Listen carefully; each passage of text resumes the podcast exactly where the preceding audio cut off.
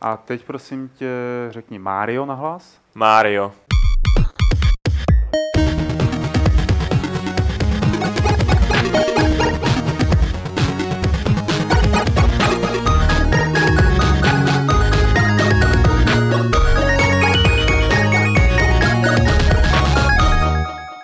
Tak vás pěkně vítám u dalšího Fight Clubu, tentokrát s pořadovým číslem 287, kde se sešel i usměvavý Honza Olejník. Ahoj. A Vašek Pecháček. Ahoj. Yes. Vašek nám tady teď sedí v Gamesech. Proč? Protože jsem neměl co dělat a je to tady docela sranda. A taky byl Vašek ten, který pustil Honzu dovnitř. Jako to byste měli vědět, že jsme zase chtěli nechat Honzu venku na ulici, ale Vašek řekl, ne, nebudeme takový svině. Jediný slušný člověk v této redakci. Ona ho to přejde, jako podívej se. Homola, bach, smutný. Myslíš, že v této partě jako bude hodnej i zítra a pozítří? Ty ho zkazej. No, zkazej, hlavně si všimni, má poznámky napsaný, což tady nikdo nedělá. Já to beru zodpovědně na rozdíl od vás, pánové. To je dobře. Zodpovědně jsi vybral i téma, ke kterému se určitě suprově rychle dostaneme a máme i další témata. A pro vás, co se na nás díváte, tak vězte, že na chatu na YouTube se nás můžete ptát na věci nebo tam doplňovat nějaké svoje veselé postřehy a my se na to budeme dívat, až si to tady zapneme a třeba to z toho chatu i vytáhneme. Ale ještě předtím, než začneme s těma tématama, vrátíme se k tobě.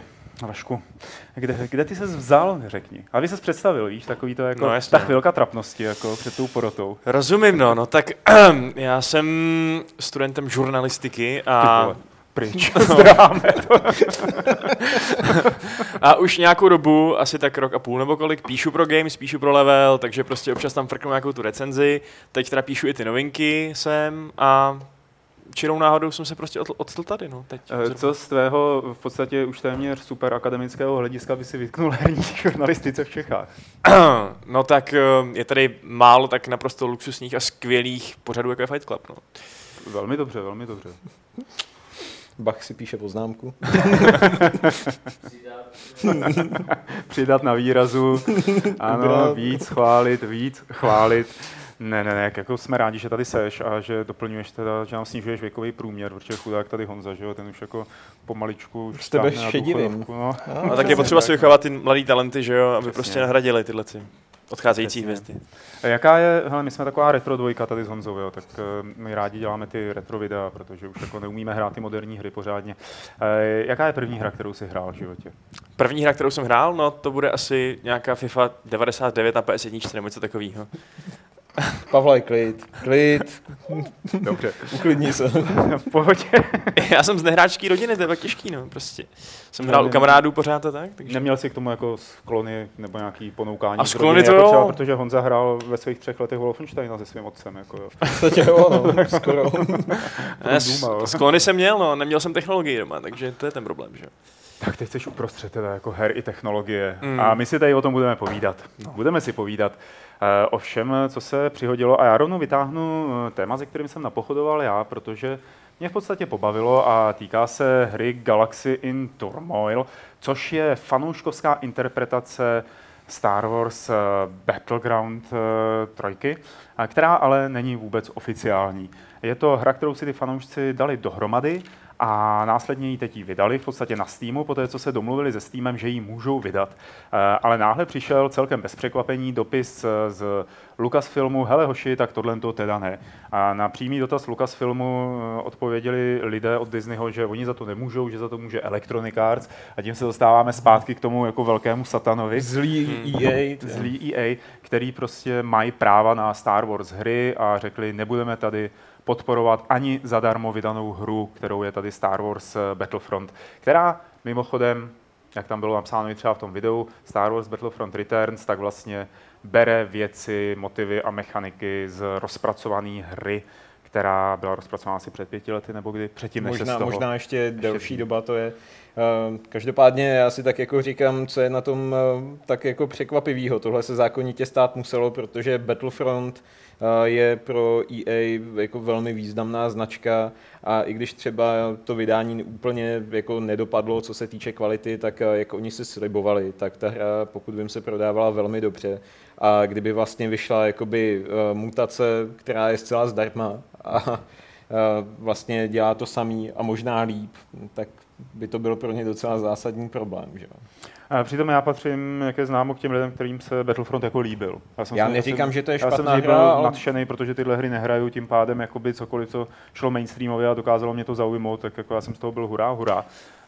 A tady u tohohle toho mi ale přijde, že je to takový jakoby věc, kterou bude muset řešit mnohem víc firem a samozřejmě už mnohem víc firem řeší, že fanoušci dostatečně technicky zdatní začnou stavět na jejich IPčku svoji vlastní interpretaci, svoje vlastní jako záležitosti a jak se k tomu potom ty firmy budou dál stavět. Jak se na to díváš? No já si myslím, že tak je to prostě otázka, že jo, PR, marketingu tohle toho, no já si myslím, že ty tvůrci toho Galaxy in Turmoil prostě možná čekali, že to EA se nebude chtít jako procházet tím negativním presem, který teď dostanou, protože prostě všichni ty fanoušci a všichni, a i my si říkáme, jo, zase satan EA zrušil krásný projekt nadaných fanoušků, ale to se prostě přepočítali, no, protože já být na místě EA, tak udělám asi to samý, protože je to přece jen velká značka a když ty lidi nemají tu licenci, no tak prostě smůla. No. Ještě jedna možná varianta, už v minulosti se občas stalo, já si teďka nevybavím konkrétní projekt, ale že vlastně jakoby parta nadšenců dělala na nějakým projektu, na nějaký jakoby byla to podsta nějaký velký značce a když to potom viděli ty původní vývojáři, tak ty lidi z toho studia přetáhli pod sebe, aby jako jim pomohli pracovat na dalších projektech. Tak jestli si jako to neplánovali nějak podobně. Aha. Třeba.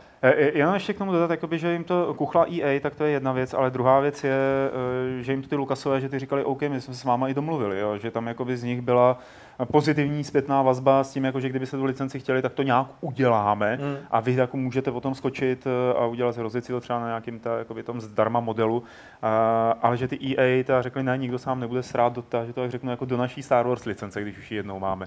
Což mi přijde takový trošku, že to jenom ukazuje, že ten Lucas si prostě, nebo ten Lucasfilm si už jako v této věci nemůže dupnout, jo, že to je, no to jasný, prostě no. Ty už jakoby tu pozici ztratili. Jde o to, jakou tam mají sepsanou samozřejmě smlouvu, že jo? Jestliže je tam napsáno, že EA jsou výhradními vývojáři EA her, teda Star Wars her, tak samozřejmě si tohleto právo budou bránit, že jo? A protože samozřejmě v Electronic Arts všichni chtějí postavit tu hvězdu smrti, že jo? Aby jako měli... Já bych se nedíval, kdyby už to jako bylo v procesu. Po kostičce tahle jako dávají dohromady. No, ale zpátky k tomu jako negativní PR. Opravdu si myslíš, že to bude negativní PR pro ně? Že to jako je až tak jako zásadní? Tak jako je to EA, oni přežili už tolik negativního PR a zvolení prostě nejhorší organizací na světě, horší než prostě satan, že jim to už asi prostě v tom celkovém obraze nemůže nějak moc uškodit. No. Ale já si naopak myslím, že to vlastně vůbec není špatný ani pro tu hru, která teď oni ohlásili, že se vykašlou na Star Wars, že to prostě udělají z nějakého jiného vlastního univerza, ale kdyby začali s vlastním univerzem a nemělo to ze Star Wars, tak takovýhle luxusní marketing nebudou v životě mít, že jo, teď prostě kontroverze, lidi o tom vědí, ono takové možná pro ně nedopadne špatně, no, tohleto volba.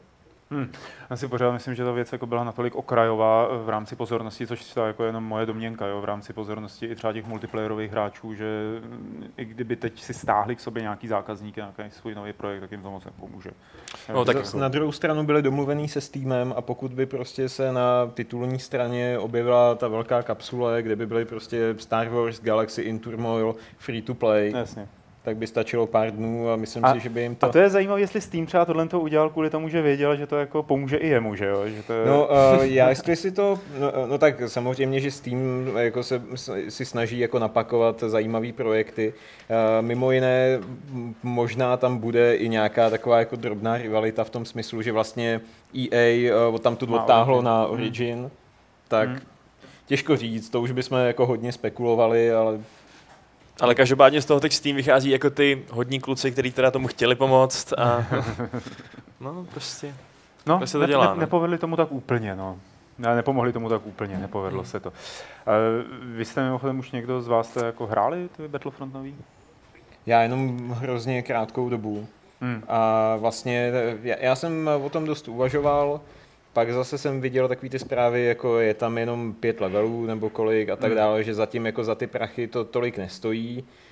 a tak jsem to odkládal a stále úspěšně odkládám, takže až to bude na Steamu ve slevě, tak si to koupím, zjistím, že už to nikdo nehraje, zanadávám si a budu spokojený. Je tady nějaký Star Wars titul, který očekáváte z produkce teda EA? No, zajímavě vypadalo to, na čem měla pracovat Amy Hennig. Ona na tom už nepracuje. A tam ten projekt byl nějakým způsobem, já nevím, pozdržený nebo něco takového. Už se to mělo odkryt, to byly ty Star Wars 13. To jsem taky chtěl říct, že to by mě zajímalo, no, co z toho bude. Nebo asi možná nic. Jako něco tam asi probíhá, ale nevím teda konkrétně, jaký je momentálně stav, ale já ji jako scénáristku a tvůrkyni her mám velmi rád, díky Uncharted. Takže si myslím, že jako v její vizi by to mohlo být hodně zajímavý. Ale ostatně jako jediný Jedi mezi námi, který se k tomu i hlásí jako marketingovou mikinou, kterou dostal na půlnoční projekci určitě Hvězdných válek. Ne, mně se to platí, no. Já jsem tady, jasně, mám se těšit na tohle vysílání. To je v pohodě, hele. A hezky, že to o sobě takhle dáš najevo, my to tak jako tutláme, víš, že třeba Honza tady pije ze Starbucksu nenápadně už jako asi 2 roky, že jo, jako každý. To není Starbucks, to je Star Wars taky. Ale tvoje nějaká očekávaná hra z Hvězdných válek. No, já se pořád ještě divím, že nejsou nějaký další Jedi Knighti, protože to byly nejlepší hry, prostě to byly vynikající Jedi Outcast a Jedi Academy. No, vynikající záležitosti. Pecky. No. Kyle Katarn tam úplně šlehal tím mečem, to bylo super, no. Nic. Akorát Force Unleashed bylo, že jo, ale jednička byla dobrá. No, a ta dvojka měla asi tak 3 hodiny prostě z nějakého důvodu a to jsem celá čuměl, no. Tam to hodně do chvíli táhnout, já tady mezi tím vydlabu dotazy z chatu. Jasně, jo, to Force Unleashed hodně stavilo vlastně na tom fyzikálním engineu, že jo, takový to, mně přijde, že víc ukazovali videa toho, jak jako hážou Stormtroopery sem a tam, než aby jako ukázali nějakou opravdovou hratelnost. No v té jedničce bylo úplně příšerný to, že oni neměli promakaný ty zásahy tím lightsaberem, čili oni prostě to byl jak obušek. Ty lidi, to je, kdyby si někoho praštil nějakou tyčí prostě. V té dvojce už tam lítaly hlavy, končetiny a tak, to bylo lepší, ale zase měla 2 hodiny, takže prostě tenhle problém, no. No a vlastně ještě na prvním PlayStationu byly výborný Jedi Power Battles, což byla vlastně jakoby taková jakoby, jak to říct, jako Golden Axe verze prostě Hvězdných válek z období epizody 1 a byl tam vynikající co-op a bylo to teda jako brutálně těžký, byly to takový Dark Souls mezi Star Wars. A já se těším na Han Solo Adventures, protože pevně věřím, že ten člověk to pořád dělá, i když jsem o tom dlouho neslyšel, a že až to konečně udělá a oznámí to, tak mu přijde takový to cease and desist. Jo. A nic z toho nebude a já budu moc konečně být opravdu jako naštvaný pořádně a upřímně. A tak budeš dál hrát Yoda Stories, nebo jak se to jmenovalo? Ty seš debil. To byly za A Yoda Desktop Adventures. Jo, tak Yoda Desktop Adventures. A za B to bylo blbý. Já vím, stejně jako Indiana Jones. Ten měl taky Desktop Adventures. Jo, dobře, ok. Han Solo Adventures je adventura dělaná na skamu a vypadá to jako Indiana Jones and the Fate of Atlantis. Mm-hmm. A vypadá to fakt suprově. A vždycky musíš vystřelit první nebo druhý? Člověče, tam se asi nestřílí. Nezájem, viď? Podívejte se na to, jestli to ještě žije, tak se na to pak někdy podívám. A tímhle tím se vlastně dostávám úplně obloukem k tomu, že jeden z našich diváků a posluchačů Patrik Špaček, tak ten, tuším, se angažuje v remasterování nebo v nějakém navazování, remasterování starých lukasáckých adventur. A už jako posílal i obrázky z toho, že předělává snad toho Indyho Jonesa nebo jako nějaký takový záležitosti. A svýho času, když jsme hodně komunikovali, tak mi pořád posílal, jak teda píše do těch Disneyů a Disneyové nechtějí dát. Tak Patriku, napiš třeba do komentářů pod tady tímhletím Fight Clubem, co si o celé téhle situaci myslíš. Mohlo by to být zajímavé a vy si to přečtěte. Nám nezbývá nic jiného, než aby jsme přečetli dotaz od Nathana Drakea. Jaký máte názor na VR verzi Star Wars Battlefront pro PlayStation VR? Já neznám teda přesně detaily, abych byl upřímnej, že to má být nějaká VR experience, nebo Battlefront nějaká. No není to jakoby přímo jako 100% Battlefront, ne, je to nějaká jenom jedna konkrétní bitva nebo něco takového. Já fakt nevím, ale jsem jako velmi zvědavý na to, jak bude fungovat PlayStation VR kvůli výkonu té konzole především. No tak na hotu je všude bílo, že jo, tak tam nepotřebuješ moc jako počítat zvládnout. Názor na Battlefront VR? No já o tom taky nic moc nevím, no, takže to je problém, ale... Takže to byl trolling. Tak. Když nevíme, tak je to trolling. Přesně tak. A když nevíme, že jsme zmáčkli něco na klávesnici, s čím jsme teda rozhodně nepočítali, tak se pustí ukázka k dalšímu témátku, který tady máme a který teda už není až tak veselé, byť na videu můžete vidět samé cosplayové slečny, které dělají spoustu zajímavých věcí a pak, když tohle jenom posloucháte, tak o hodně přicházíte. Ale není to tak veselé, protože tohle se odehrává na Gamescomu, dost možná i loni, jsou to cosplaye z Gamescomu a na letošním Gamescomu některé cosplaye nebudou a pak, když budou, tak to budou spíš ty, které neobsahují zbraně sečného či střelného charakteru. Výbušného charakteru. Problém je jasný, bezpečnost. Jde o to, že vlastně vzhledem k posledním událostem v Německu, kdy vlastně tam došlo k několika velmi nešťastným událostem, které v podstatě byly klasifikovány jako teroristický útok, tak všude se zpřísňují bezpečnostní kontroly. Tudíž všem, kdo se vlastně budou účastnit letošního Gamescomu, přišel vlastně informační e-mail, ve kterém se píše, že budou zpřísněné bezpečnostní kontroly, to znamená nebrat si sebou žádný batohy, tašky a podobně, protože to všechno budou muset při vstupu ty pořadatelé a policisté a bůh ví, kdo ještě všechno prohledat. No a to nařízení se samozřejmě týká i cosplayů, protože cosplaye často obsahují jako doplňky různé zbraně, ať už sečného nebo střelného charakteru. To znamená, že klidně by se podle pořadatelů mohlo stát, že některý z cosplayerů, který by cosplayoval, já nevím, Assassin's Creed postavy a podobně, tak by neměl jenom plastovou čepel, ale ve skutečnosti by mu mohlo hrábnout ve jménu Aláha, by tam povraždil desítky tisíc lidí. Já myslím, že když tam přijdeš, jak jsme před chvílí viděli, jako slečna, která má pokéball, tak jako seš jasný, že jo? Tak jako to... Dostal jsi někdy pokéballem do hlavy? No, nedostal, ani bych nechtěl. To bude narvaný semtexem, no to je jasný. Prostě. Nebo počkej, ty jsi myslel jako pokéball na chytání pokémonů, no. Anebo takový ty dva pokébaly jako... Moment, tak... Myslel jsem na chytání pokémonů. Jistě. Ty dva pokébaly tam má každá, že jo? Některá menší, no, některá menší. Tak ty to nafukuju. Ježiš, my jsme zase sexistický. Myslíte si, že to je na místě, nebo není? Já myslím, že tam nejde jenom o to, že by se cosplayer zbláznil a začal střílet, ale třeba je o to, že kdyby tam přišel nějaký opravdový terorista, začal střílet a pak tam přišli policajti, tak by nevěděli, koho mají střílet oni, že jo? Protože tam najednou budou všichni lidi se zbraněma a teď koho střelíte, no tak jako... Je to prostě riziko i pro ty bezpečnostní složky, které by tam třeba mohly zasahovat potom, no, takže...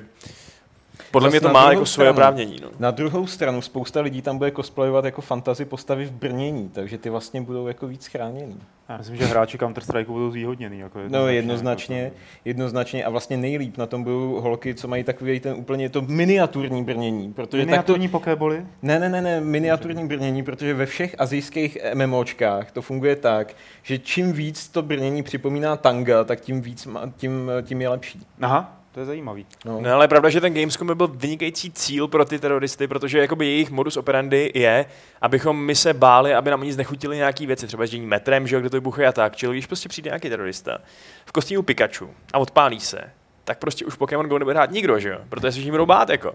To je prostě... Já si myslím, že to nakonec dopadne tak, že on tam přijde, teda jako přivleku za toho Pikachu a už vleze dovnitř a teď tam vyleze... Ne, tam vystoupí ten znuděný, že jo, německý strážce a řekne, hele, sorry, stop, stav, zase jich je tam vevnitř moc. Abych právě... ne, sorry, musíš počkat ještě chvíli. Ne. Každopádně, já si myslím, že to je na místě takovýhle bezpečnostní opatření, zároveň, že není potřeba kolem toho šířit poplašní zprávy, jakože se to stane nebo nestane. To, že jako ty bezpečnostní opatření stoupají v celém Německu, tak je podle mě celkem jako záruka toho, že už by se třeba někdo odfiltroval jak na letišti, tak na zastávkách vlaku nebo autobusu nám ve městě, že jo, jako takovým, a že pravděpodobně při velkých akcích toho druhu bude dost ostřená ostraha i třeba v Kolíně nebo v centru Kolína, kdy jako budou nějaký ty tajný koukat, jestli se něco neděje. Takže asi by to bylo, je to tak, jako že když tohle to slyšíte, tak byste řekli, já teda ne, lidem nejezděte do Kolína, může to být nebezpečný? Protože bylo to právě Kolín, kde tuším na Silvestra probíhalo to ošahávání těch Němek, že jo, nějakými uprchlíky a tak dále, takže tam je jich tam hodně. Teď tam byla ta velká demonstrace Erdoganových příznivců. Hele, takhle, je to vlastně nový typ nebezpečí, se kterým se musí ta naše západní civilizace nějakým způsobem srovnat.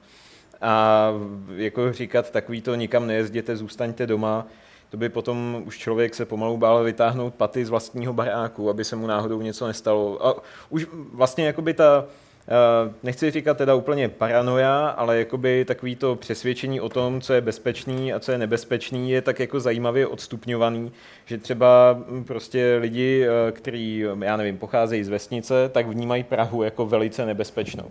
Jo, v tom smyslu, jako že prostě jít v 10 večer po Václaváku je prostě o život. A v momentě, kdy člověk jako tady žije, tak prostě si říká, OK, to není tak špatný. Pak vidíme nějaký průšvih v Německu a říkáme si, ty bláho, no tak to asi do Německa už nikdy jako nepojedem. A v Německu žijou lidi, kteří si říkají, OK, tak tohle se tady stalo, ale jako, může to být zase jako horší. Jo, takže... No.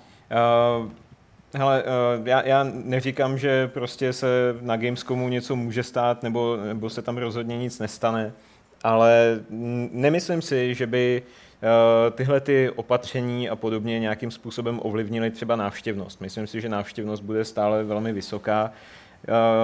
Je mi trošku líto jakoby těch cosplayerů, protože oni do těch svých cosplayů dávají neuvěřitelné množství práce a prostě... Jako Master Chief bez bouchačky bude prostě divnej, jako jo. Takže... Tak pacifista, no. Já myslím, že války ve světě je dost, tak můžeme promotovat peace trochu. No, tak ve skutečnosti je to všechno jako marketingový tah Niantiku, že? Aby se lidi převlíkali za ty Pokémony. Máš jenom prostě, když máš elektrický ocas, tak jako co s tím, no to nic. Sorry.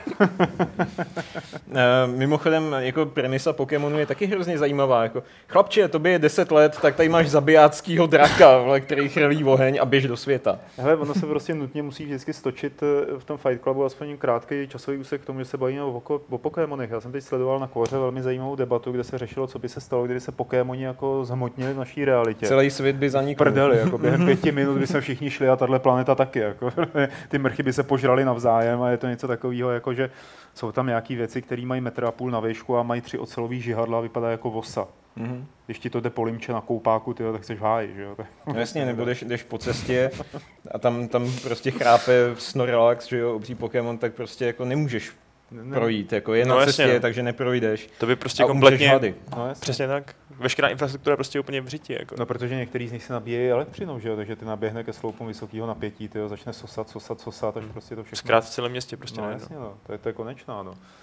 Aha, jsi prej vodní Pokémon po Olejníku. Jo. No a myslí si to Vojta Blažek.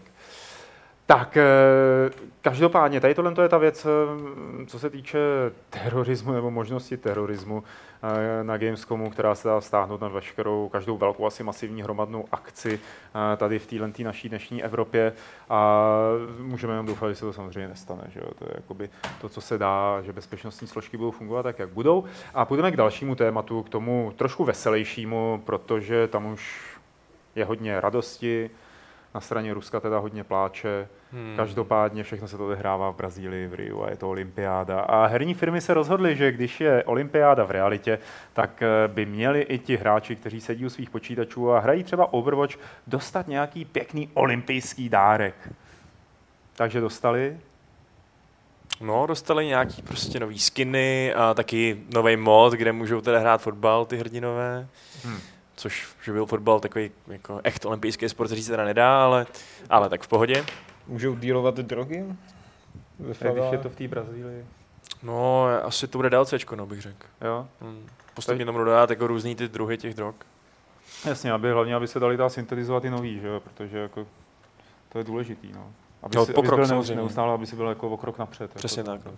Se musí. No, není to jenom Overwatch, který dostal tady tyhle ty nové věci, jsou to i další hry. Je to k mému překvapení, mezi nimi byl jmenovaný i Mortal Kombat X nebo Mortal Kombat 10. Co se děje tam, prosím tě? No, taky to bylo podobný, no, taky prostě skiny, dresy, takhle. Takže prostě je to, snaží se na tom tyhle ty firmy prostě tak nějak trošku, řekněme, přeživit, no, nebo... Já vnímáš to jako přiživení, protože já bych to vnímal spíš jako fanservice. To znamená, jako máme tady určitý druh hry, která je úspěšná, olympiáda, úspěšná věc, zasahuje spoustu lidí, naše hra zasahuje spoustu lidí, pojďme udělat něco jakoby navíc. Jo? Není to, pravděpodobně, kdyby jsem já byl fanoušek olympiády a najednou jsem zjistil, že v Overwatchi jsou skiny nějaký olympijský, tak si kvůli tomu Overwatch nekoupím. No jasně, no, jasně no. Ale tam jde spíš o to, že ono to je hrozně podvědomí tohleto, protože základní takováhle marketingová poučka, která se používá při tom, když produkují prostě nový chipsy kvůli mistrovství světa, je o tom, že když ten produkt nějak spojíš, jakkoliv prostě povrchově s tou zemí, která je momentálně cool, nebo s něčím, co je momentálně cool, a Brazílie je prostě momentálně cool kvůli té olympiádě, tak ty lidi prostě si to hlavě spojí a bude to trochu lepší, nebo budou to prostě brát trochu líp. No. To je prostě jak když ta Rainbow Six teď, ona neudělala nic olympijského, že jo, ale vydala novou mapu, favelu a nový hrdiny z Brazílie drogy, prostě. Drogy, přesně tak. Super. Tady byl dotaz na tebe, prosím tě, hned na začátku celého toho našeho povídání, jaký je tvůj vztah k drogám. To jako nekecám, ten dotaz tam fakt byl, tak když se o tom teď bavíme, tak bys mohl odpovědět. Práce je tvoje droga. Nenapovídej, tyhle. To je krásná odpověď. No. My jsme se jako zrovna bavili o tom s kamarádama, jestli teda jako legalizovat, nebo nelegalizovat, nebo co legalizovat, ale nevím, já jsem konzervativec v tomhle. Nelegalizovat. Takže práci. Tak. Tak zpátky jako k favelám a k tomu, co se jako ta olympiáda, ten marketing dělá. Oni tady ale tyhle ty marketingové zásahy do her byly vždycky, že jo? Není to jakoby nic novýho. My jsme tady nedávno s Honzou... Co se nám je tak upřímně díváš, Honzo? My jsme tady nedávno s Honzou... Sakra, my jsme tady... Jaká chemie mezi váma zajímavá. Je, no. Tak jako on se nemil ráno zase. Skočila jiskrá jako Pikachu. Chemie, takže chemopren teda. A my jsme tady s Honzou nedávno hráli Pushover, hru, která byla vlastně jako stará hra, která byla placená nějakou křupkárnou, která vlastně takhle si dělala reklamu na křupky skrz počítačovou hru. Mm-hmm. Takže ten marketing se do těch počítačových her dostává celkem běžně. Jo. Tak co je na tomhle tom neobvyklýho, jestli něco? Můžu něco zkusit? No, zkus. No. 31. srpna 2016 vydáváme hru, která se jmenuje Shiny, a je od brazilského studia. Koupit. Tak teďka jsem možná jako pár lidem nasadil broučka do hlavy, takže zkusíme se také svést na Brazílii. Pojďte svést na Brazílii a konkrétně na tom marketingu ve hrách, ne ve Fight Clubu. Mm-hmm. Tak to, jaký je tvůj názor? No, dobrý. Shiny. Od brazilských tvůrců. Mm-hmm. Shiny.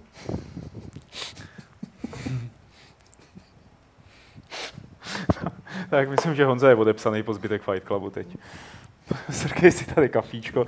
Mně už právě došlo. Takže... Ježišmarja, budeme se bavit dál o tomhle tom. No. Tím pádem. Mně na tom přijde jakoby trochu zvláštní to, že tohle vlastně není jakoby nějaká... Není to něco, co by bylo prostě nějak organizovaný striktně kolem té olympiády, ale prostě vyloženě to hraje na tu nějakou podvědomou asociaci, že jo? Protože jako to, že civilizace vydala teď prostě, když začíná olympiáda, novou civilizaci do 6 Brazílii odhalila, tak to prostě není náhoda. To, oni prostě se snaží na tom tak nějak trochu, jakmile prostě vyjde ta Brazílie do té civky, tak se to v té hlavě těm lidem trošku spojí s tím, že jsou všude reklamy na tu Brazílii olympiádu a všude vidíte ty barvy prostě a najednou to prostě vypadá něco líp, no to je jako... Říkám, no, chipsy to dělají pořád. Hry nejsou chipsy, ale v tomto ohledu možná můžou fungovat trochu podobně. No. I když třeba filmy nebo tak, to asi zase moc nedělají. No. No ne, tak vezmi si, že Woody Allen natočil jedny ze svých posledních filmů, myslím, že to bylo v Barceloně a pak ještě v jednom městě, kde mu ty městský koncily vyloženě platili to, aby to natočil v tom městě. Jo. Tak může něco takového vzniknout, ale jinak takovýto zasahování reálných lokací nebo reálných událostí do her tak často vyvolávalo i kontroverzi. Tuším, že to bylo u nějakého dílu právě Rainbow Six, který se odehrával v Las Vegas, proti kterému vyloženě nahlas protestovala radnice Las Vegas. A byly s tím nějaký pěkný mrzení a potom snad i jedna země v Jižní Americe zase měla problém s jinou hrou, to snad byl Hugo Chávez tehdy, jako, který nadával na to, že se tam něco děje, že se zobrazuje nepravdivě boj s kriminalitou na ulicích hlavního města. Tak to možná byl El Matador, tyjo. Ale není to zase nic až tak novýho. No. Mě by teď jakoby... vám nevyšla žádná hra, když co se týče té olympiády, která by byla přímo olympijská, ne? No je nějaký Mario and Sonic in Rio, nebo jak se to jmenuje. A doufám, že tam jako je to ekologická agitka a oni tam plavou v tom moři, které jsou ty odpadky, ty mrtví radci, že jo? A kdyby radci. Ropný skvrny, ale jinak jsme se vlastně ničeho nedostali. A pokud vím, tak tehdy jako k Londýnu a tak vyšla nějaká samostatná hra, ne? Jo. Já naposledy hrál Sydney 2000. Já jsem hrál ještě Ateny, ale... Peking taky měl nějakou hru podle mě, ale to Rio jsem teda ještě neviděl. No, no to si řekl hezky. Peking měl nějakou hru podle mě.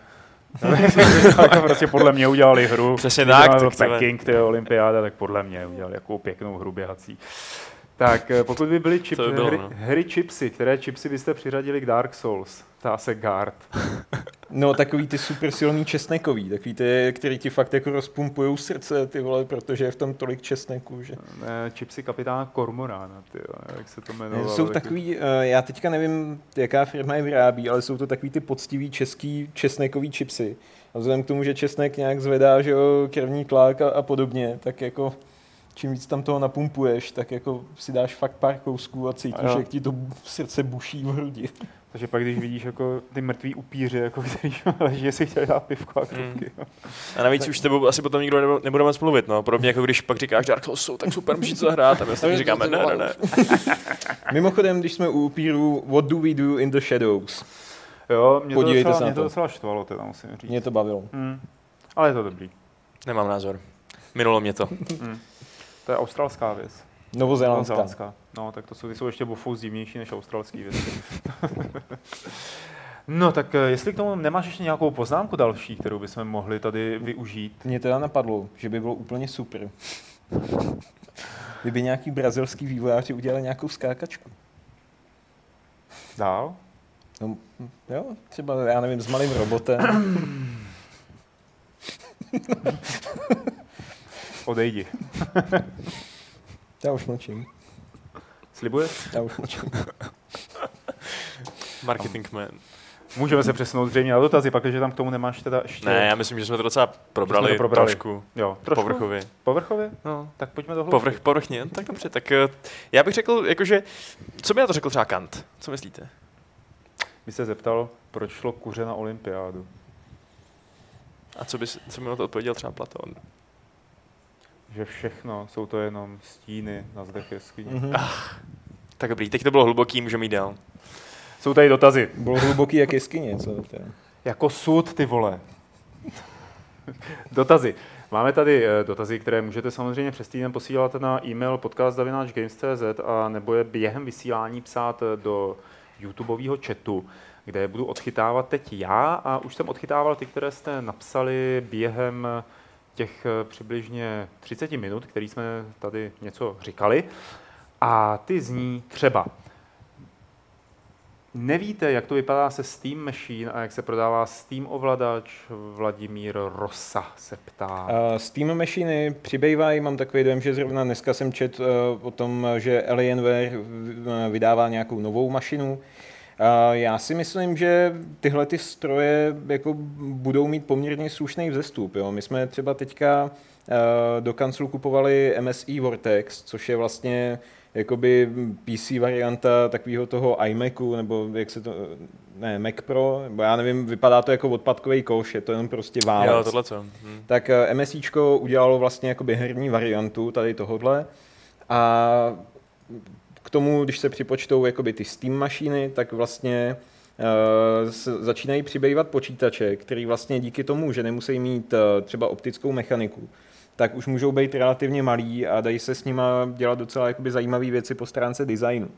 Takže samozřejmě pak jsou tam třeba jakoby problémy s upgradem komponent, ale mně se jakoby tenhle ten koncept líbí. No. Záleží na tom samozřejmě, jak to bude cenově, ale koupit si prostě jako super výkonný komp v pěkným malým šasi, který vydrží 2-3 roky, mi přijde jako docela fajn věc. OK. No a mně vlastně vždycky přišlo trochu divný, že tam je taková jakoby divná propast mezi těma teda konzolema, se svým konzolním monopolem a těma PCčkama, aniž by prostě něco šlo na tu půl cestu, že jo? Protože tam evidentně na to prostě nějaký prostor je, podle mě, i trh, takže Jako jo? Samozřejmě nezavděčí se tím hráčům, kteří rádi se v tom počítači vrtají, kteří to chtějí prostě neustále upgradeovat, nastavovat a podobně, ale vlastně ze Steamu se stala téměř jako samostatná platforma, kdy vlastně kdokoliv může zmačknout tlačítko install a má prakticky zaručený, že ta hra bude fungovat, jo. Jako samozřejmě můžou se najít výjimky, ale už jakoby trošičku dochází k takový jemný jako konzolifikaci. Jediná výjimka, že to nefunguje, jsou Batmani, protože teď zase ten Telltale nový vyšel a to zase hrozný průšvih. Jsou ty malizací. Batmani jsou zakletý. Co ten Batman proti tomu má, proti tomu PCčko?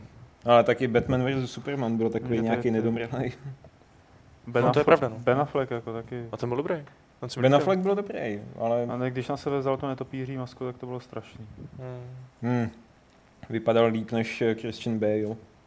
Ten vypadal divně. To ne, mně přišlo Affleckovi teda, já jsem pod dojmem z toho Suicide Squadu, jo, takže tam, když mu lezou takový ty jako ty věci jako z té latexové masky. Jako tatíček trošku vypadal, no, ale... Takový... A tak on to má být už jako ten starší Batman. No, to je záměrně, to je podle toho komiksu od Franka Millera.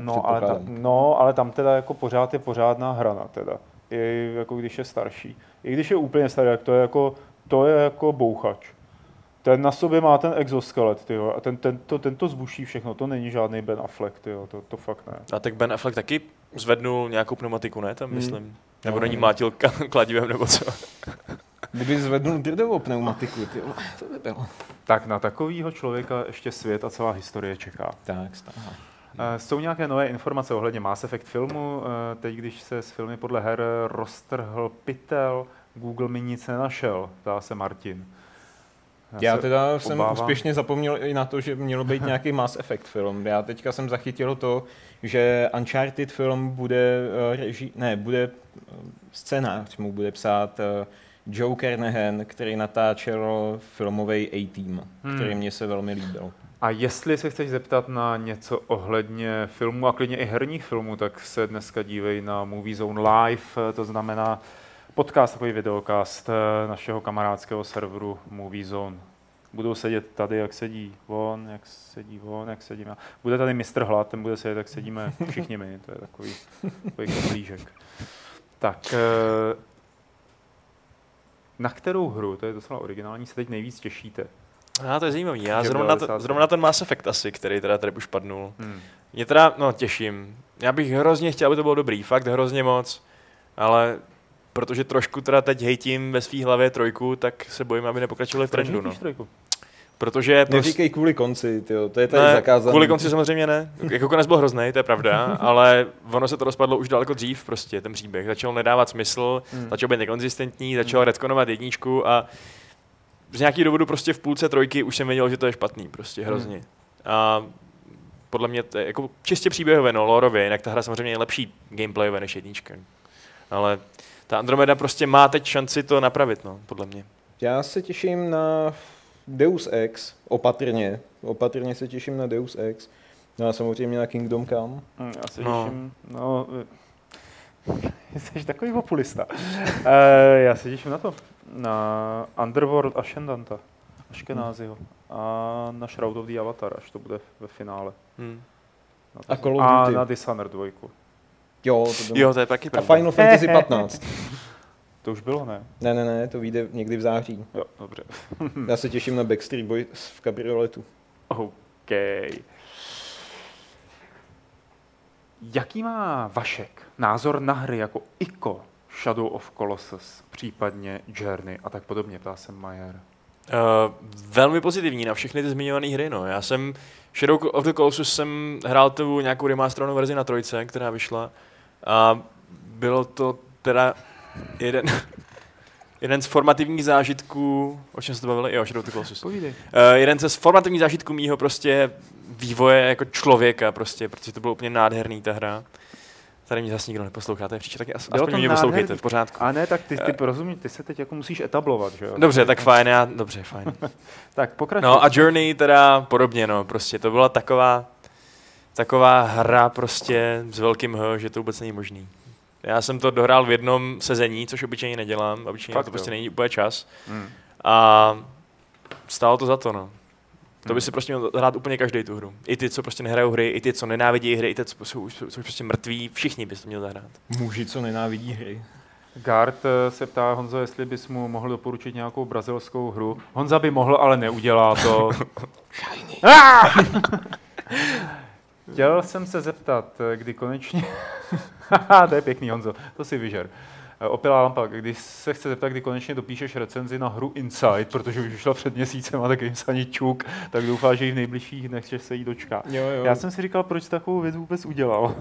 Ne, ta hra mě neuvěřitelně bavila, je fakt skvělá a zbývají mi dopsat poslední dva odstavce a okay. Jsou to takový ty poslední dva odstavce, co si říkám, jo, večer to dopíšu. Večer. Tak tak, dobře, hezky.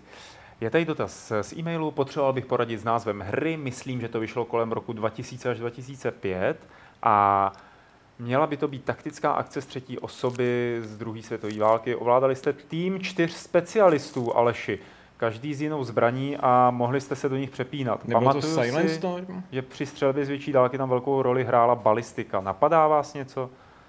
Nebyl to nějaký takový ten Silent Storm nebo Heroes of World War II nebo...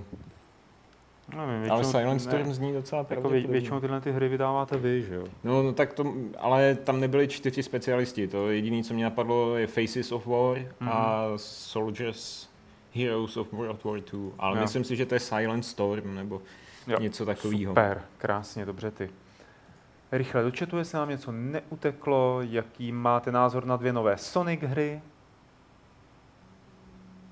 Další dotaz na Honzu, GTX 1060 nebo RX 480? To je nějaký divný, protože já jsem GTX 1060 koupil včera. A nikam jsem to nepsal. Asi jo. Asi mám Stalkera. Takže tím si odpověděl vlastně. No 1060 jsem si vybral. A padají tady další návrhy, co by to mohlo být za tu hru. Hidden Dangerous, FPS Commandos, Brothers in Arms samozřejmě. Bylo tam napsané, jako jakou to má kameru, protože... Třetí osoba tam byla napsáno. No. Jo, aha, no tak to by mohlo, no tak to by asi byly Hidden and Dangerous 2. A máme tady další dotaz, který já doporučte mi hru. A tady konkrétně Tomáš chce doporučit multiplayer FPS, ke který si může sednout na 2 hodiny večer po práci, kde za prvé jsou spíše menší mapy. Technika nehraje hlavní roli jako v Battlefieldu asi.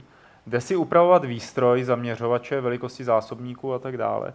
Hra je už odladěná, není potřeba mít kolem sebe skupinu lidí, se kterou se musí mluvit a jít hrát. Dá se pohodlně z mid to long range zbraněmi hrát, jako je třeba M14, moc se mu líbil Titanfall, ale je příšerně nevyvážený. Spousta lidí jenom někde sedí s neviditelností a smartgunem, takže opravdu zábavný je vlastně jenom se sniperkou, kdy se člověk vydá na love camperu, protože smartgun je prostě na close range. Díky moc, už jste mi skvěle poradili z Vermintide, tak snad se znovu poštěstí. Takže já to zopakuju. FPS multiplayer, menší mapy, upravování výzbroje, odladěná hra, bez nutnosti mít kolem sebe skupinu a střílet se zbraněma na s krátkým a středním dostřelem. Ty bláho, já jsem chtěl říct Rainbow Six Siege, ale tam musíš spolupracovat s tou skupinou. A ten Overwatch by tohle nesplňoval třeba? Tam nemáš úpravu výbavy, ne? Aha. To já nevím, já to nehraju, ale co by tak ještě mohlo fungovat? Nebo ten Battlefront ostatně. Jako Division je takovej, ale tam jsou zase poměrně velké mapy. Tohle je jako velmi specifický. Velmi, velmi specifický. Nevím, takhle z hlavy mě nic nenapadne, když tak to napíšu do diskuze pod článek. Tak. Půjdeme na další. Je to sice neherní, ale jestli plánujeme číst nový díl o Harry Potterovi. Jo, rozhodně. Ano. A nemáme nějaké informace o druhé sérii Wolf Among Us? Tak to mě taky zajímalo teda, jestli máme nebo nemáme. Já ne. Mně se to moc líbilo tehdy, když jsem to hrál. Jo. Já to teda přímo nehrál, ale koukal jsem na přítelkyni, jak to hraje a jako fakt se jim to povedlo. Tyjo. Škoda, že to potom to Game of Thrones a ty Minecraft, nevím, jak se to jmenovalo, už jako nebyly až tak dobrý. No. Ten Wolf Among Us patřil rozhodně k tomu nejlepšímu, no, co oni udělali. Tak Game of Thrones nebyl úplně špatný, se mi zdálo. Čistě kvůli tomu, že to sedělo tý značce hrozně. Takový to, že můžeš prostě kdykoliv fakt jako umřít a tak. No. Dobře, další dotaz který tu máme. Chystá se v nejbližší době, nebo nevíte o nějaké strategii, která by se chystala, byla ve stylu Age of Empires 2? Mně celkově přijde, že jakoby tenhle ten žánr strategií strašně upadnul, tyjo. Že jediný, co to jako trošku zachraňuje, je civilizace, ale ta je tahová. Já jsem teď něco čet na Narkovi pro Shotgun, kde oznamovali, že se chystá nějaká hra, která je strašně podobná Age of Empires 2. A teď samozřejmě nejen ten název, že jo? Jo, takže... Ale bylo to třeba tak jako před týdnem, no, takže nevím, jestli to teď ještě úplně nějak najdem, ale... Já se zkusím podívat. A já mezi tím přijdu k dalším dotazům. V chatu nebudeme logicky odpovídat na ty, které se týkají provozu games nebo levelu, protože tady nemáme Martina ani Petra, kteří jsou proto nejpovolanější a. Tady před pár dny jsem si koupil na PS4 Divinity Original Sin Enhanced Edition a neskutečně mě to chytlo. Hraju to s kámošem v koopu a chtěl bych se zeptat, jestli je nějaká podobná hra na PS4, nejlépe pro dva. Ještě bych se chtěl zeptat, co připravují vývojáři z Larian Studia. Děkuji, Pavel. No tak připravují dvojku, no. No. Tak. Backnul jsem to na Kickstarteru, moc se na to těším, vypadá to zatím fakt strašně zajímavě. Mm-hmm. Tak snad to vyjde, no, ale to bude asi už docela za dlouho teda, si myslím. Tak. A co se týče nějaké podobné hry na PS4, Honzo? Hele, nenapadá mě, tam předpokládám, že jde hlavně o ten co-op a jediný akční RPGčko, který má, tam má co-op, je Diablo 3 a to si myslím, že asi jako není úplně ten stejný, jak se říká, same ballpark. Když něco dopadne do chatu od našich aktuálních diváků a posluchačů, tak to samozřejmě přečtu. Od Mejera opět na tebe, Vašku, protože seš novej. Těš se, že seš ještě nečitelný v tuhle chvíli, rozumíš? Poker face. Těšíš se na hry Abzu, Bound a Last Guardian? Na Last Guardian rozhodně, to je jedna z mých očekávaných her. Ty ostatní uvidíme, jestli bude na ně čas. No. Ono to prostě taky není úplně jednoduchý s tím vším, co se teď jako děje a tak. Opilá lampa na Honzu, jestli hraješ ještě Division. Teďka ne, ale já jsem totiž vlastně čekal na to, až vyjde ten velký update a v momentě, kdy velký update vyšel, tak se mi nahrnulo tolik práce, že jsem se k tomu nedostal, ale chci se k tomu zase vrátit a vyzkoušet všechen ten nový obsah a podobně. Mám to v plánu. Pak tady máme, mohli byste mi prosím, píše Pařmen, doporučit nějakou stealth hru, všechny Metal Gear Solidy má dohraný, nespecifikuje platformu, ale očividná a jasná odpověď je Thief, všechny Thiefy, hra, která dala stealthu význam. A Dishonored taky bych ještě přidal. Dishonored, určitě Deus Ex, ten se taky dá stealthovat, nebo je tam možnost. Hitman se dá hrát takovým tím stealthovým. Komando z dvojky třeba taky. No, není toho málo. Quantum Replica. A Jess McKeeve, archivuje se někde ten chat tady u těch videí, nebo to mizí po konci vysílání? Osobně doufám, že spíš ta druhá možnost. Ano, mizí to po konci vysílání, nicméně u Google nikdy nic nikam nemizí, takže pravděpodobně je to někde velmi hluboko uložený a až to budeme nejméně čekat, tak se nám to vrátí. Je tady další dotaz na Abzu, jestli už to někdo z nás hraje, já to ještě nehraju. Taky ne. A jestli dáme do retra Summer Olympic Games... My jsme o tom přemýšleli, jakoby ten největší problém, co s tím máme, je to, že vlastně nevíme vůbec nic o tom vzniku. Je to tak. Je to tak, ale říkali jsme si, že i tak to dáme, ne? Tam něco je, ale ono to opravdu je, jako něco se tam dá dohledat. Já jsem o tom chtěl napsat svýho času článek do levelu, ale těch informací je prostě hrozně poskrovnu, ale tak my to dáme i bez toho, že jo. Co si to tady, sakra? Já hledám to RTS-ko. Já to zkusím taky najít, já myslím, že mám... Tak dobře, takže já budu mít asi monolog. Ale já ti nebudu, protože já to je na tebe, Vašku. Jaký máš názor na Star Citizen? No, jestli to vyjde tak, jak slibovali, tak to bude největší zázrak v dějinách herního vývoje, podle mě, no. Ale... Nevím, já jsem to nehrál zatím, ty první alfy a takhle, ale co jsem slyšel, tak to není špatný, ale rozhodně to ani není...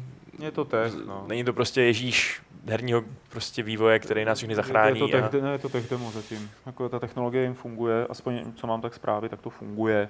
A ještě tam není pořádně ten gameplay. No. A teď my jsme to tady ani neprobírali v podcastu, že vlastně se podařilo někomu z nich vymlátit peníze, že jo? Jakoby soudní žalobou. Jo, a nevím už teda, kolik to bylo. Já právě, že to nebylo málo. Nebylo to málo, že jo? A my jsme se tady před chvílí tak jako Šotisko říká pozor, dneska se nevyrábí periférie s odolností na Summer Games. Jasný. Ale dělají se furt mechanický klávesnice. Možná mám někde doma hozenou starou Chicony. Jako hráč se snažím mít co největší záběr, co se týče herních žánrů, od stříleček přes RPG, strategie a tak dále. Píše Rexarus. Slavná éra krokovacích dungeonů mě minula a tak jsem se k Legend of Grimrock přistupoval bez velkých očekávání. O to bylo později mé nadšení z této hry větší a při nejbližší příležitosti se vrhnu na druhý díl nebo možná i na krokovací dungeon z jiné série. Jak je to u vás? Jak často zkoušíte hry ze žánrů, které vám nejsou blízké, ať už je důvod jakýkoliv? Ono to bude znít jako hrozný klišé, ale já fakt si teďka zahraju akorát tak to, co si opravdu jako hrozně zahrát chci a na nějaký experimentování moc času není. No, od té doby, co mi Petr už dává vybrat z her, co budu recenzovat, tak já si taky pohodlně vybírám spíš ty žánry, který mám rád, to znamená nějaký RPGčka, strategie, takhle. A už se moc neženu do toho, co jako úplně nemusím, ale takže vlastně asi na rozdíl od Rexaru se mě to už trochu míjí, no, tyhle ty ostatní věci. U GTA Vice City jsem se bavil a plnil úkoly přes 50 hodin, píše dál Rexarus. U San Andreas přes 100 hodin a na čtvrtý díl se chystám. Jak je na tom rozsahově pátý díl a kdo z redakce strávil v GTAčku nejvíc času, nebo v GTA hrách nejvíc času? Nebo vám stačí projet jen příběhové mise a hru odložit? Tak, GTA 4 jsem, nevím, jestli jsem ho dohrál, mě moc jakoby nebavilo tím tématem a těma postavama, ale u GTA 5 jsem vlastně hrál nejdřív na Xboxu 360, pak na PS4 a potom na počítači. Takže jako nedokážu spočítat, kolik hodin jsem u toho strávil, ale možná jako 120, 130 to bylo. A teďka jsem si po delší době GTA 5 zase nainstaloval na kompa, naházel jsem tam na to nějaký modifikace a když se podíváš na můj Twitter, JNSCZ, tak tam jsou hezký screenshoty, jak jsem lítal s bagrem. Wow. Je to fajn hra, podle pravdy. Já jsem k té sérii nikdy teda nepřilnul, takže jsem ji nikdy nestrácel moc času. Já jsem dohrál zrovna jenom tu 4, celý té série. Mě ten Niko nějak bavil, ten prostě imigrant. Prostě a chodil si s bratrancem na kuželky. Samozřejmě. Niko, a Jorkázin. To je fakt, že jsem hrál nejdýl tohleto, jako tu 4 s těmi Jugoslávcema. Já teda v té 5 vždycky jenom vyjedu na tu nejvyšší horu, co tam je, ta hora Chiliet a potom skáču dolů. A jsem schopnej to dělat třeba celý odpoledne. Okay. I'm a simple man.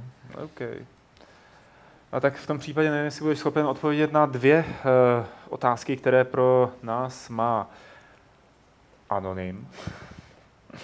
Jaký máte názor na to, že 2K Czech vyhodili spousty programátorů a neustále hledají nové grafiky na seniorské pozice? Ve mně to utvrzuje názor, že jen dělají na zakázku pro hangár, obyčejný outsourcing, žádná spolupráce. No to je, myslím, celkem přiznaný teda.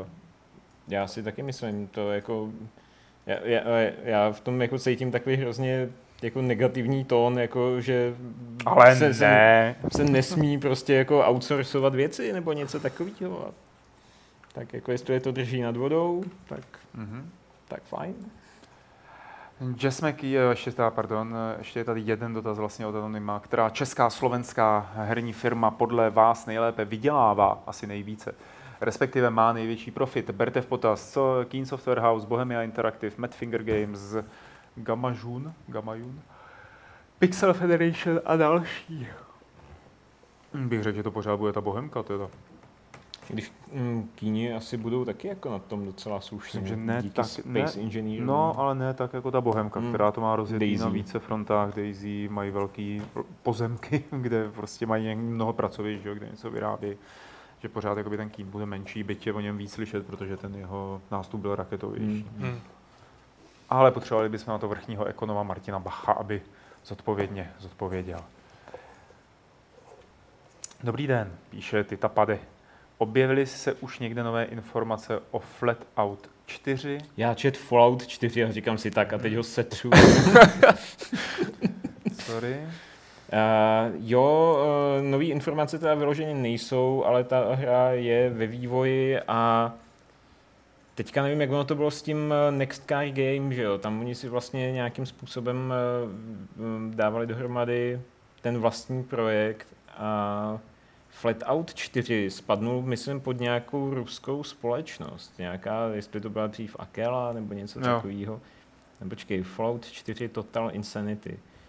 Vydání včera 2016. Jo, vydavatel Strategy First, teda nakonec.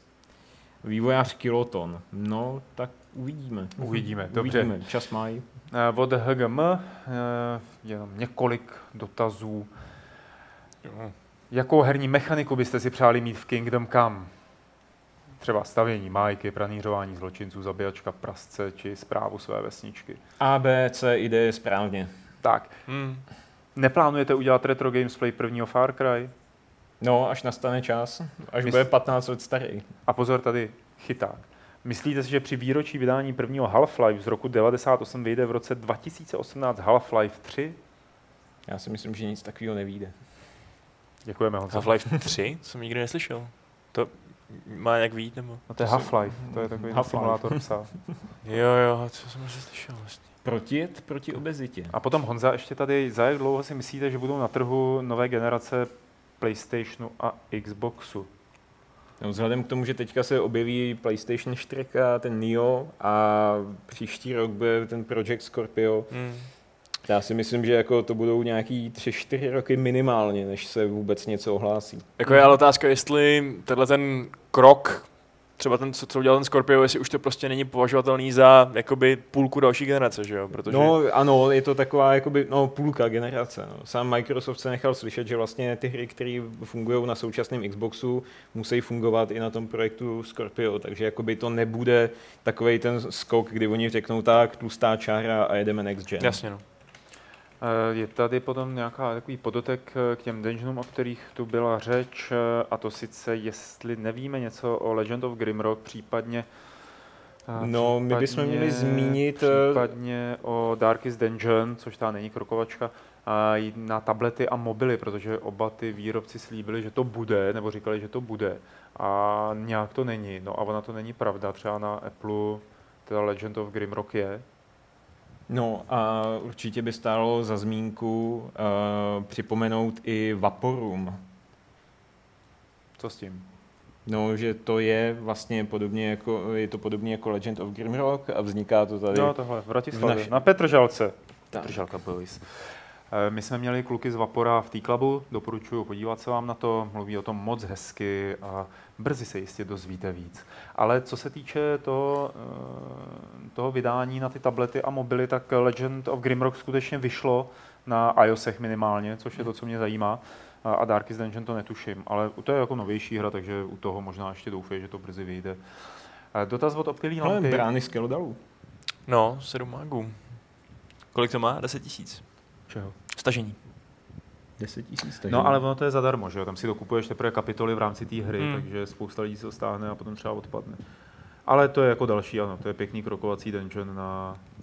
A je teda i docela těžký, musím říct. Tak, opilá lampa, chtěl jsem se zeptat, jestli se těšíte na No Man's Sky, jestli si to koupíte nebo si počkáte na nějakou slevu. Hele, to jde tak nějak jako mimo mě, protože já furt nechápu, o čem ta hra je. Já, jak jsem říkal, já jsem prostý člověk, mě musíš říct, tohle je akční adventura, je to jako Tomb Raider. No ale to není to krásný, že právě nejmilo, co jde. Prostě ne, tak je to hra pro hráče typu Explorer, což jsem já, a já po té galaxii budu lítat a budu ji objevovat, anebo to tak spíš nedopadne, stejně jako Star Citizen, kde jsem prostě si řekl, že se na to hrozně těším, a pak jsem se od toho tak lekl. Jako, že jsem viděl před sebou tu zeď těch strávených hodin, který na to prostě nemám objektivně, že jsem to nezapnul, že jo. To je jako... Mě to spíš jakoby plaší tady ta hra v tuhle tu chvíli, než aby jsem se na ní ukrutně moc těšil, a asi si ta zahrou zrovna u No Man's Sky, ale celou dobu i teď, když už začínáme být víc a víc masírovaný tím marketingem, tak si myslím, že je to boží věc a že to je... Já jsem byl hrozně nadšený, když to jako začínalo, když to bylo oznámený prostě, že to bude procedurálně generovaný všechno a obejme nový věci, a z toho pořád ještě jsem nadšený, ale kdykoliv pak vidím trailer, kde je nějaký trading nebo nějaký kombat nebo něco takového, tak mě to vždycky začíná zajímat trošku méně, čistě protože se začíná podobat normální hře, zatímco předtím to v té mý hlavě prostě idealistický bylo jako něco úplně novýho, že jo. Ale to je můj problém. To jako uvidíme, jestli to nebude zbytečně ověšený těma mechanikama právě okolo typu toho tradingu a tak dále, jo, že... A survival, že jo, nějaký tam má být taky. No. Ty jsi hráč typu Explorer, no. Já jsem hráč typu Exploder, takže... To si možná taky užiješ, no, ten... Nějaký ty divný dinosaury. Minimálně jako ale vizuálně... To, jestli jedeš na ten Gamescom, tak tohle tam neříkej. Voltorb. Self-destruct. Takže až si prostě večer na hotelu budu mít hlavu, dám si tam takhle ten ručník na tu hlavu, tyjo, a omylem se zabouchnu někde, tyjo, za dveřma a budu tam na ně bušit a ječet, tyjo, tak mě pravděpodobně někdo zastřelí. Ach jo, dobře, já pak budu dělat, s kým já pak budu dělat retro gamesplay. Tady kolega vypadá, že já na to nejsem dost retro, ale... FIFU, roku 99 PS, pro ně je retro to, co vyšlo před 6 lety. Ale no tak ty budeš hrát ty svoje oblíbené dosové věci a on se tady bude bavit tím, že bude počítat pixely. 300 na 200. Jaký máte názor na to, že vývojáři Ghostbusters vyhlásili bankrot? Můj názor se dá charakterizovat zvukem.